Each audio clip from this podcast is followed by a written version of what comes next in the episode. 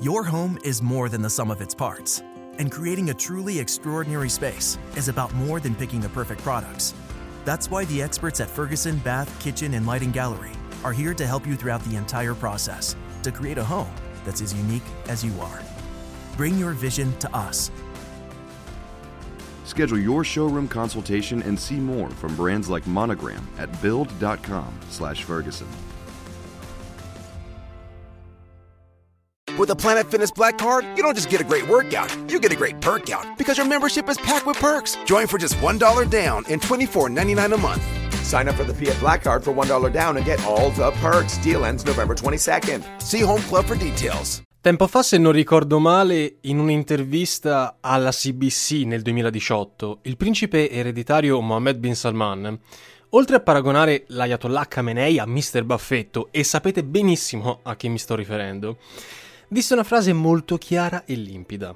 L'Arabia Saudita non vuole acquisire alcuna bomba nucleare. Legacy, lo vogliamo fare. Perché qui, in questo caso, ragazzi, i discorsi vanno sempre letti al contrario. Insomma, non vogliamo acquisire nessuna bomba nucleare, ma indubbiamente se l'Iran dovesse svilupparsene una tutta sua, lo seguiremo il prima possibile. Legacy, stiamo facendo a gara con l'Iran nella corsa al nucleare. Che cosa ce lo fa pensare, ragazzi, questa cosa che appunto i sauditi stiano facendo a botte per raggiungere il nucleare prima degli iraniani? Il fatto che, ad esempio, nel famoso piano Saudi Vision 2030, Riyadh abbia pianificato la costruzione di 16 nuovi reattori nucleari ad uso commerciale, cosa assolutamente non da poco. Loro dicono ad uso commerciale e anche civile, ma è ovvio che dal commerciale al militare il passo è molto breve. E poi che sempre in quest'ottica di sviluppo eh, per il 2030 i sauditi, beffandosi degli americani, abbiano stretto dei poderosissimi accordi con la Cina di Xi Jinping nell'ambito dell'energia nucleare. Questo nonostante ovviamente il fatto che nel 2019 Trump volesse fornire tecnologie nucleari ai sauditi in barba a tutte le disposizioni e le normative legali che lo vietassero. Altri dati interessanti ci sono se noi per esempio guardiamo questa corsa al nucleare dei sauditi perché beh, i sauditi finanziano eh, quasi tutti i programmi nucleari eh, di, dell'area del Golfo, dal Pakistan all'Iraq per esempio. Inoltre ci sono diversi report che indicano una strana, stranissima attività sotto banco dei sauditi che ricorda molto vagamente quella che viene attuata dall'Iran, come se ci fossero quasi dei sospetti di attività nucleare sul territorio desertico eh, saudita.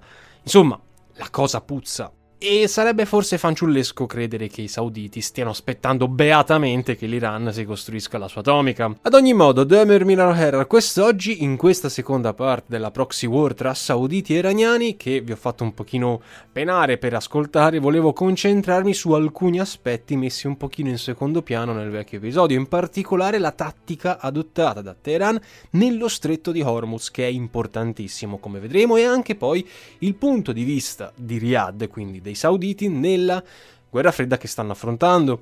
Per chi si fosse perso la prima parte, gli consiglio caldamente di fare uno swipe a sinistra eh, se state usando Spotify o qualsiasi altra piattaforma per recuperarvelo e collegarvi al filo di quanto oggi io dirò. Ma prima di partire, la scorsa volta mi sono dimenticato, diciamo così, di fornirvi qualche dato interessante sulla situazione di forza, militarmente parlando, tra Arabia Saudita ed Iran allo stato attuale, se dovesse scoppiare una guerra tra eh, le due parti, qui intendo una guerra diretta e eh, non indiretta come nel caso di una guerra proxy, quante forze sarebbero messe in campo? Bella domanda. Sigla.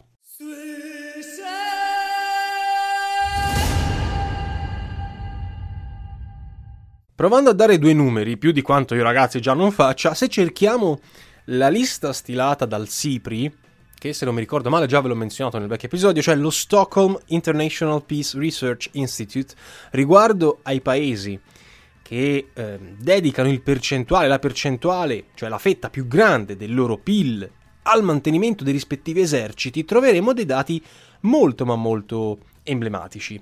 Perché proviamo un attimo a indovinare. Chi è che c'è al primo posto? Gli Stati Uniti? La Russia? La Cina? No!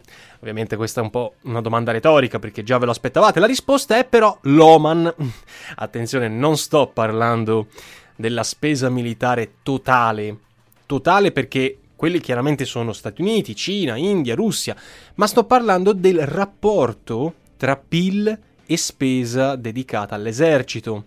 E in questo caso l'Oman è il più tosto di tutti. Già, perché il piccolo Oman dedica quasi il 9% del suo PIL in spese militari e forniture militari, quasi 7 miliardi di dollari. Per fare un paragone, la nostra amata Italia dedica quasi l'1,5% del PIL per le forze armate, quindi 26 miliardi, sono molti di più ovviamente in paragone, ma se rapportati al PIL eh, c'è un divario enorme.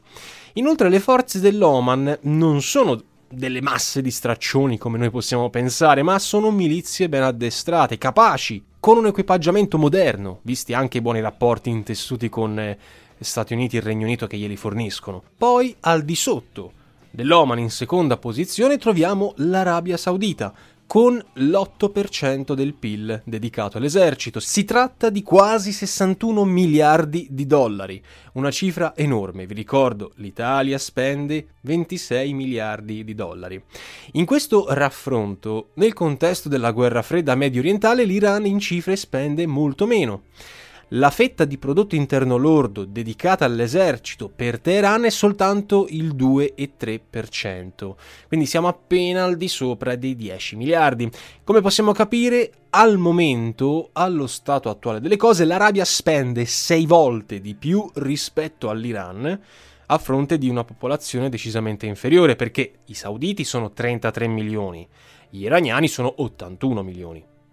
Questo per darvi un attimo il contesto in cifre perché secondo me è molto importante anche per visualizzare materialmente le cose.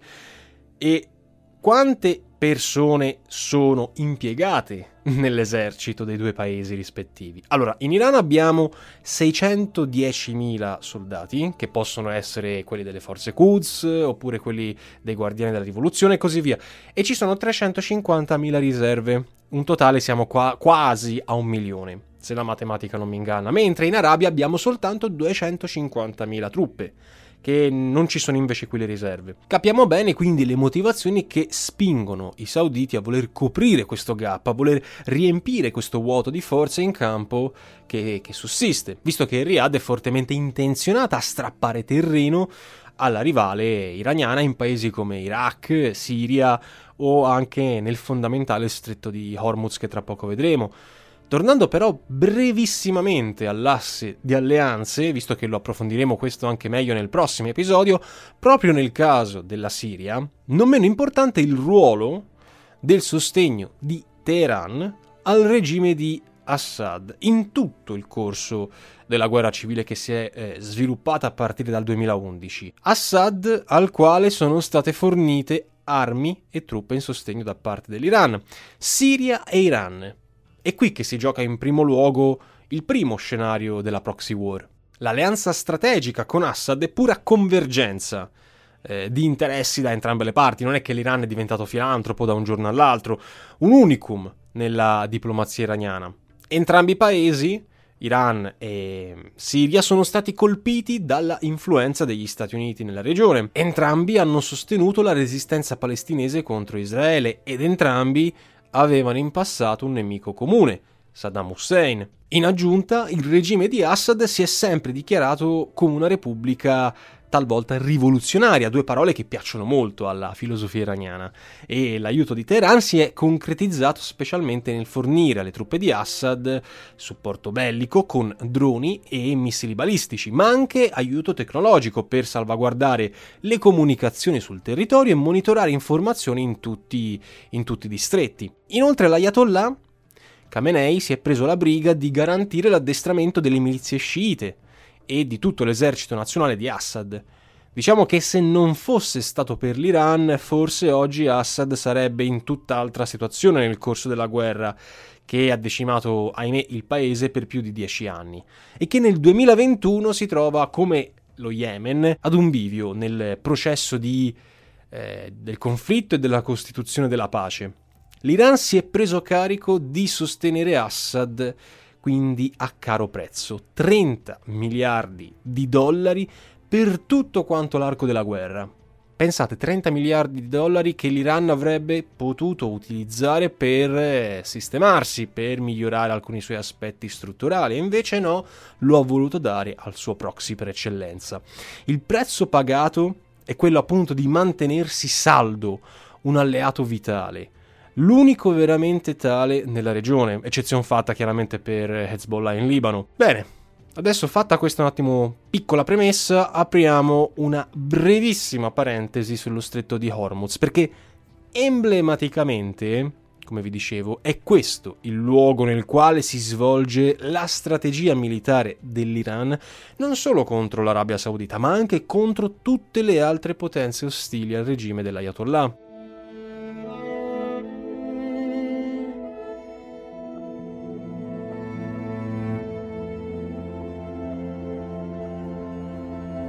Or dunque, se apriamo una cartina e cerchiamo lo stretto di Hormuz, noi non è che avremo molte difficoltà a trovarlo.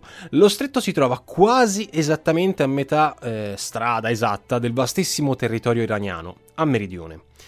Il braccio di mare di quasi 40 km che separa l'Iran dalla punta più settentrionale dell'Oman e dalle coste degli Emirati Arabi Uniti è uno snodo commerciale estremamente importante per l'economia di tutti i paesi del Golfo Persico, in quanto da qui un sesto della produzione globale di greggio e un terzo di quella di gas passano in direzione dell'Oceano Indiano e poi di conseguenza in tutto il resto del mondo. Hormuz è insomma un'arteria importantissima del trasporto commerciale di greggio e di energia in generale del Medio Oriente.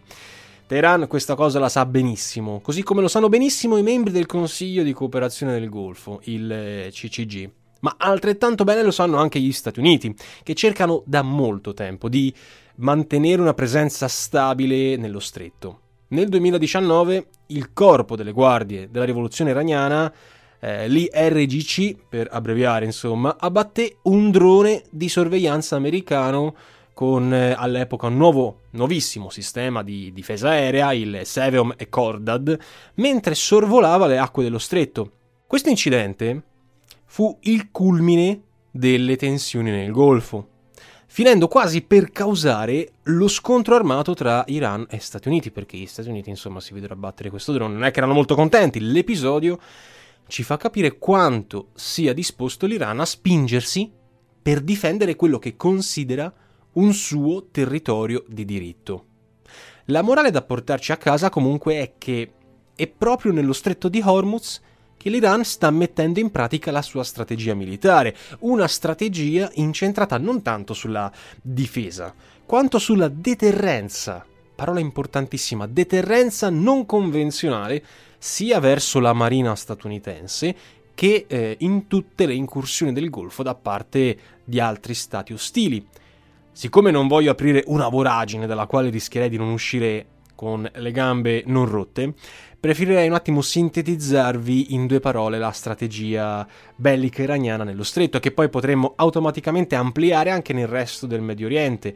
Una strategia che si sviluppa su un unico grande pilastro, un pilastro poi in fin dei conti adottato anche da altri paesi come la Corea del Nord, la Russia o la Cina, e cioè la strategia che prevede la negazione di accesso all'area dello stretto. Access denied, accesso negato. Tutti gli sforzi di Teheran sono improntati infatti a non far entrare in nessun modo categorico, neppure avvicinare, Stati Uniti e Arabia nelle acque del Golfo Persico, questo per limitarne le capacità operative. Il tutto viene fatto con sistemi di vario tipo, mm, questo chiaramente per scoraggiare i movimenti degli statunitensi e dei nemici del Golfo, con eh, missili balistici, satelliti, quelli che già vi ho detto, cioè i droni, radar, ma anche unità sottomarine, oppure cyberattacchi, missili antinavali, interventi dell'aeronautica e via dicendo. La strategia di negazione di accesso allo stretto è favorita soprattutto dalla conformazione geografica dello stretto di Hormuz, che rende questa tattica molto facile ad attuarsi. In questo caso, per mantenere la supremazia del territorio, non è infatti necessario essere la forza più potente, L'Iran è militarmente più debole rispetto agli Stati Uniti, eh, ha meno budget rispetto all'Arabia Saudita come abbiamo appena visto, ma controllando la sponda settentrionale dello stretto, cioè quella più estesa dal punto di vista geografico, in questa situazione risulta l'Iran essere quello con più carte da eh, giocare geograficamente e anche strategicamente. Bloccando il passaggio alle navi militari americane anche con l'inserimento di campi minati all'interno di tutta la striscia d'acqua dello stretto, si tratta di circa 6.000 mine in totale, gli Stati Uniti e i sauditi al contempo si vedono in una sorta di stallo alla messicana da cui hanno difficoltà a uscire. Poi, se consideriamo la profondità dello stretto, molto bassa, uno stretto di 60 metri di profondità, qualsiasi movimento sottomarino viene captato dai radar iraniani. E teniamo poi conto che ad Hormuz l'Iran gioca davvero in casa. Città importanti come Bandar Abbas eh, non sono per nulla distanti dallo scenario di un eventuale scontro e per mobilitare la marina stazionata in città come appunto Bandar Abbas le tempistiche sono davvero ma davvero corte. Ecco, in questo esempio che vi ho appena fatto su Hormuz, noi possiamo comprendere benissimo l'ostinazione iraniana di fronte ai suoi acerrimi nemici, nonostante le difficoltà che l'Iran può incontrare militarmente in numero, ma anche economicamente. Basta vedere il budget dedicato dall'Arabia Saudita. Ok, in questi due episodi abbiamo parlato quasi esclusivamente di Iran, ma che dire invece da un punto di vista dei sauditi? Facciamo un attimo una brevissima anticipazione di quello che svilupperemo meglio nel prossimo episodio, ovvero i vari scenari della guerra.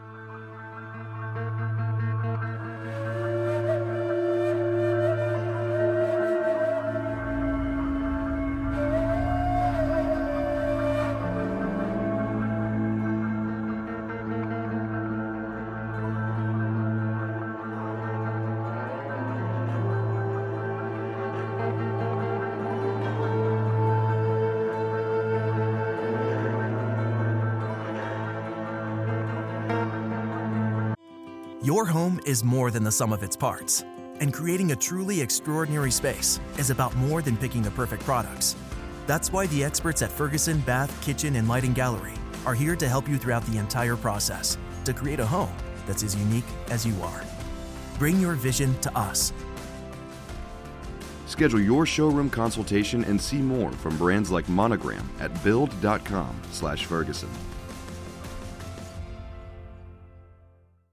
Beh, per contestualizzare un attimo, senza neanche andare poi più di tanto nello specifico, visto che il focus in questo momento non è l'Arabia in quanto tale, anzi, vi ricordo che due giorni fa ho pubblicato sul canale YouTube Nova Alexio eh, il video sull'Arabia Saudita e sul modo in cui Bin Salman sta rivoluzionando, anche qui termine ironico, l'Arabia Saudita. Vi, vi consiglio di andarlo un attimo a vedere per avere anche un'idea più chiara di che cosa è attualmente, di cosa potrebbe diventare l'Arabia Saudita.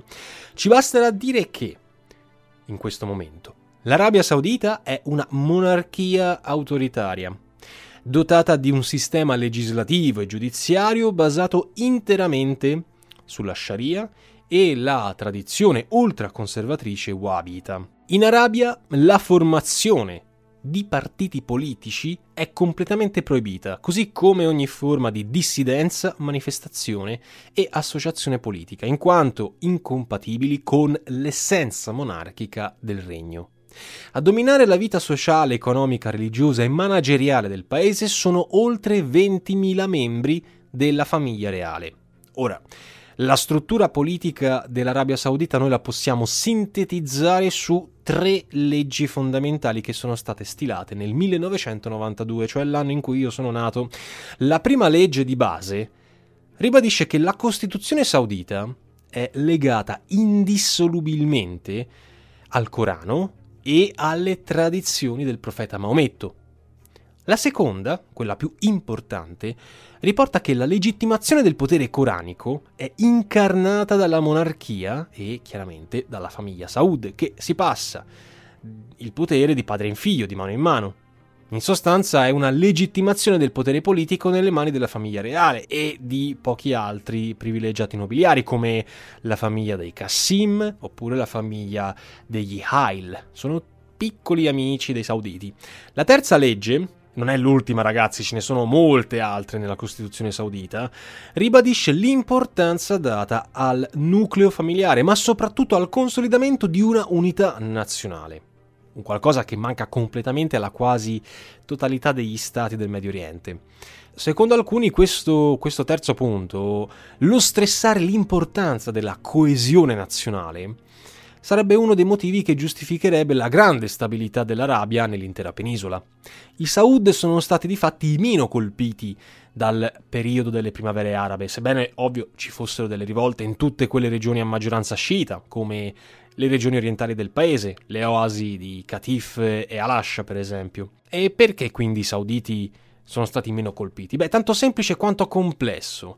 Le istituzioni, i media nazionali, le imprese di Stato sono tutte controllate dalla famiglia reale e dalle casate affiliate. E non solo, anche le reti religiose sono sotto l'influenza dei Saud.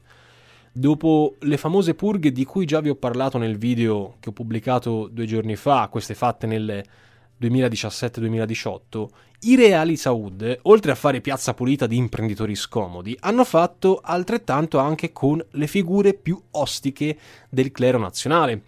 Da quel momento in poi i predicatori wahhabiti sono diventati quindi ancora di più un mezzo utilissimo per uscire dalle crisi locali e per appianare le divergenze tribali. Ora, chiaramente, con quanto sta facendo Mohammed bin Salman, questo equilibrio di di cose, di forze potrebbe cambiare perché con il voler modernizzare l'Arabia Saudita potrebbe estraniarsi il favore dei, degli ulama, dei, del clero wahhabita. Però questa è ancora un'incognita, basiamoci su quello che effettivamente sta accadendo e che è in voga.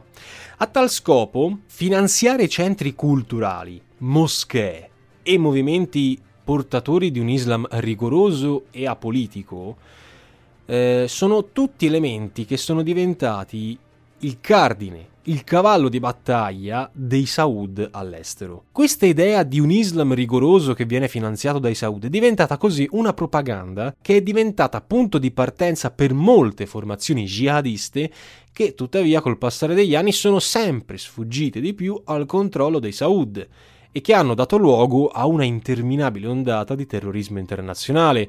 Per questo motivo in molti nei commenti mi hanno detto «Eh ma no, tu hai detto che i Saud in realtà combattono il terrorismo». In realtà lo fomentano ed è vero entrambe le cose, lo combattono per tenersi buoni gli statunitensi, ma al tempo stesso lo foraggiano per destabilizzare il Medio Oriente e rompere le palle agli iraniani. Quindi sono vere entrambe le cose, però in un video di 15 minuti non posso mettermi a fare una disamina approfondita. Comunque, al di là di fattori come la coesione nazionale e l'importanza di legittimare la corona saudita, abbiamo tanti altri motivi che hanno garantito stabilità a Riyadh in questi lunghi anni difficili e turbolenti. Due di questi principi sono, da una parte, l'incredibile sviluppo dei servizi di sicurezza nazionali e quelli militari, come già abbiamo potuto capire a inizio podcast, fortemente finanziati.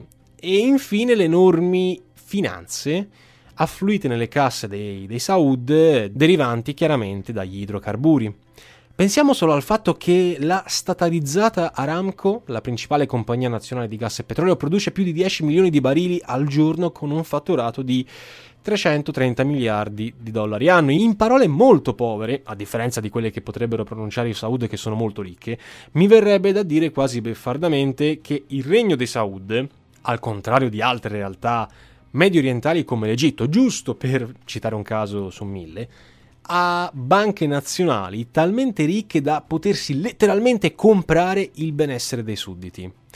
Difatti, dopo le rivolte del 2011, Riyadh ha dispiegato ben oltre 130 miliardi di dollari sonanti, investendoli in titoli di credito da dare alle famiglie del ceto medio, oppure da dare ai lavoratori pubblici, oppure persino ai disoccupati, senza dimenticare le minoranze sciite. Insomma, il denaro e l'ideologia sono diventati gli elementi chiave per perseguire questa grande strategia di stabilità nel paese. Molti di questi soldi sono andati nel conflitto, in particolare in Yemen, da una parte contro i ribelli Houthi e dall'altra a favore del deposto presidente Hadi. Non a caso Bin Salman e suo padre hanno puntato tantissimo al conflitto yemenita. Lo Yemen rischia di essere una trappola fatale per la stabilità tanto cercata dai Saud. Questi ne sono ben consapevoli al punto da buttarci miliardi e miliardi di dollari, o comunque di rial, meglio così dire. Avere una mina vagante dal sapore sciita nei territori meridionali, una mina che rivendica l'appartenenza alla Mecca e a Medina, è il problema di fondo della guerra civile yemenita. Poi anche perdere la guerra contro i ribelli Houthi, che pian piano si stanno dimostrando ben più di semplici proxy iraniani, significherebbe di converso perdere terreno nel più ampio schema della guerra fredda contro l'Iran. C'è poi anche un altro punto a svantaggio dell'Arabia in tal senso. In termini bellici, a differenza degli iraniani, i sauditi non hanno una grande esperienza storica di conflitti, cioè non hanno generali di lungo corso che hanno sperimentato su di sé le dure prove della guerra. Ora, Soleimani è morto in Iran, ma ecco, non c'è un Soleimani eh, corrispettivo saudita. Per carità, i sauditi hanno forze sparse nei vari conflitti regionali, addestrate e quant'altro, ma il governo centrale di Riyadh non ha mai dovuto organizzare una difesa territoriale come l'Iran ai tempi di Saddam. Il che è una gran bella differenza, c'è un oceano di mezzo. La strategia saudita è anche differente rispetto a quella iraniana, nel senso che per difendere se stessa cerca di creare un humus positivo intorno a sé, cioè degli stati cuscinetti, a lei favorevoli, che non possono arrecargli problemi. Armare, finanziare e corroborare i vari governi centrali sunniti questo qui, questo trittico, diciamo così, è il modo essenziale con cui Riyadh si è andata a costruire una fitta rete di alleanze in tutto il Medio Oriente, da Al-Sisi in Egitto fino ad Haftar in Libia, passando per Saleh e poi Hadi, perché Saleh ha tirato le cuoia, in Yemen. Al momento una risoluzione pacifica a questo conflitto in Yemen non sembra affatto sussistere, come vedremo. Farlo significherebbe mettersi al tavolo con gli iraniani, una cosa impossibile a pensarsi per, per Riyadh. Un atteggiamento questo che i sauditi sarebbero forse disposti a tenere nel caso della Siria o del Libano, che sono territorialmente più distanti dai confini nazionali, ma non certo eh, dello Yemen, che è praticamente in casa dell'Arabia Saudita, nel sud. Particolarmente adesso che la monarchia ha visto l'energica ascesa eh, nella sua stessa compagine come principe ereditario, vicepresidente e ministro della difesa di Mohammed bin Salman, il figlio di, di Salman, che nel riorganizzare le fasi di stallo della guerra in Yemen, che è appunto in completo sbaraglio, con l'operazione Tempesta decisiva, sta dimostrando un carattere molto più aggressivo e interventista nella guerra civile. In Yemen i morti sono tantissimi, i numeri ve li ho dati nel video che ho fatto e da tempo, sebbene le proficue vendite di Stati Uniti ed Europa a Riyadh stiano andando molto bene, si grida alla catastrofe umanitaria a Sana'a, la capitale, e in tutto il resto dello Yemen. Il problema è che lo Yemen è afflitto da carestie che stanno facendo morire di fame la nazione, come anche da violenza di massa sulla popolazione civile, senza contare chiaramente i raid e i bombardamenti dell'aviazione saudita. Ma questo ormai è il volere di Riyadh come anche quello di Teheran, quello di distruggere una popolazione per asservirla ai propri beni, distruggere un paese per conquistarsi la vetta dell'egemonia medio orientale. Un'egemonia testarda, perché noi possiamo cambiare completamente l'ordine degli addendi, ma la somma resterà sempre la solita sia per l'una che per l'altra parte. L'Arabia, o l'Iran, dipende se la vogliamo vedere dal punto di vista degli iraniani, farà di tutto per ristabilire l'equilibrio in Medio Oriente. Nel caso dei sauditi, davanti a questo obiettivo, però, ci sono due problemi che stanno inquietando. Il primo è la proliferazione di armi nucleari a Teheran, come già vi accennavo all'inizio. L'altro è invece la destabilizzazione forzata che gli iraniani stanno causando in paesi a maggioranza sciita, come Iraq e Bahrain su tutti. Ma, come detto, il vero banco di prova è lo Yemen. Un banco di prova che negli ultimi tre anni, a partire dal 2015, si è dimostrato inconcludente e molto costoso, considerati i 181 miliardi di dollari spesi dai sauditi tra acquisti di armi e foraggiamenti di truppe governative anti-Houthi.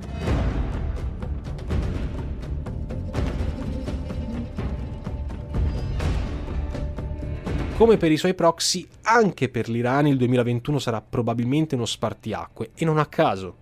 Un primo grande punto interrogativo è infatti stato recentemente sollevato dalla morte del già menzionato generale Soleimani durante lo strike aereo condotto agli Stati Uniti nell'aeroporto di Baghdad a inizio del 2020. L'eliminazione del comandante dei Pasdaran ha posto il problema di base all'Ayatollah di trovare una soluzione essenziale per colmare il vuoto di potere creatosi e assicurarsi la solidità della rete di alleanze militari che Soleimani ha intessuto nel corso degli ultimi, più o meno ultimi due decenni. Le incertezze della guida suprema Khamenei erano visibili già all'epoca, in quel famosissimo filmato che fece il giro del web del funerale di eh, Soleimani, quando Khamenei si fece riprendere in lacrime davanti alla bara del generale. Da una parte queste lacrime erano dettate dal problema di trovare un degno sostituto eh, dalla caratura di Soleimani, Ora, non voglio fare una disamina approfondita della super carriera di Soleimani, vi basta dare una rapida occhiata sul web per capire quante cose abbia fatto quest'uomo. Sta di fatto che un sostituto adatto è difficile trovarlo e Khamenei ne è consapevole. Come possibili candidati c'è il generale Esmail Khani, uno con una certa esperienza, ma il problema è che Khani si scrive K-A-A-N-I ha avuto più da fare sul fronte orientale dei proxy iraniani, quindi quello in Afghanistan e Pakistan. Soleimani infatti era molto più impegnato sul fronte levantino, sul fronte anche iracheno. La mancanza dunque di un leader militare coordinatore delle mosse delle forze Quds rischierebbe di far perdere all'Iran le redini dei suoi intermediari nei vari stati. Al momento l'Iran quindi è in una fase di transizione, di riassestamento, cioè sta cercando un po' di risollevarsi, di rimettersi in piedi dopo aver incassato un cazzottone eh, dal, dal nemico sul ring. L'Arabia Saudita è al momento impantanata completamente in Yemen. Il fatto che la guerra per procura si sia rinfocata nell'ultimo periodo è il sinonimo del fatto che Teheran, conscia del pericolo di eh, come dire, essere sguarnita senza leader importanti, sta cercando di fare scudo nei territori circostanti i suoi confini per serrare i ranghi, per difendere non solo la sua rete di infiltrati sciiti nei vari paesi, ma anche per difendere in primo luogo se stessa, la Repubblica Islamica. L'obiettivo di questa prima fase del 2021 per l'Iran è quindi cercare di non perdere influenza politica che si è guadagnata negli ultimi anni in paesi come il Libano o l'Iraq. Perché il Libano e l'Iraq? Beh, perché dal Libano all'Iraq negli ultimi mesi le folle stanno scendendo in piazza sempre di più per protestare contro l'ingerenza di attori esterni nella politica interna nazionale, per rivendicare la volontà di avviare una stagione libera da interferenze iraniane. Come possiamo capire, quindi la Repubblica Islamica non è più percepita come un elemento rivoluzionario, una cosa che forse poteva ancora avere un certo senso con Khomeini, ma che adesso sembra essere un pochino svanita. Al contrario, la Repubblica Islamica viene percepita come uno degli attori responsabili della continua instabilità interna ai due paesi. Chiaramente anche sotto questo punto di vista l'agire dei proxy sauditi sta facendo molto bene in quest'ottica. E Teheran è molto attenta a questo cambiamento di fronti, sta cercando appunto spasmodicamente di controbilanciare la partita, inviando denaro sempre di più a, allo Yemen, ad esempio. Perché se gli Houthi dovessero vincere la loro partita contro l'Arabia, potrebbero generare, aprire un precedente nel blocco medio orientale. Farebbe da monito la vittoria degli Houthi a tutti gli sciiti, a seguire l'esempio appunto dei ribelli yemeniti e ad approfittare della debolezza saudita nel Golfo e nel Levante. Lo stesso Soleimani lo disse, lo Yemen è dove la guerra per proxy sta avendo luogo. Vincere la guerra in Yemen significa stabilire un nuovo equilibrio di potere in Medio Oriente. Ok ragazzi, io direi che è arrivato il giusto momento di fermarci qui, che se no mettiamo davvero troppa carne al fuoco. Nel prossimo episodio continueremo questa carrellata di considerazioni approfondendolo un pochino di più. Vi ricordo che si trattano chiaramente di considerazioni generali che non pretendono certo di approfondire più di tanto la questione.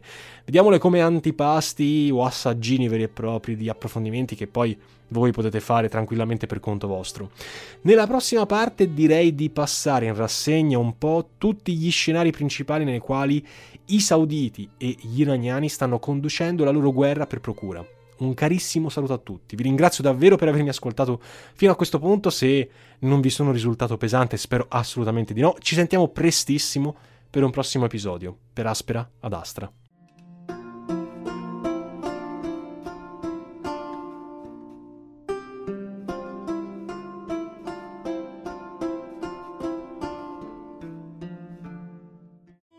Your home is more than the sum of its parts, and creating a truly extraordinary space is about more than picking the perfect products. That's why the experts at Ferguson Bath, Kitchen, and Lighting Gallery are here to help you throughout the entire process to create a home that's as unique as you are. Bring your vision to us. Schedule your showroom consultation and see more from brands like Monogram at build.com/ferguson.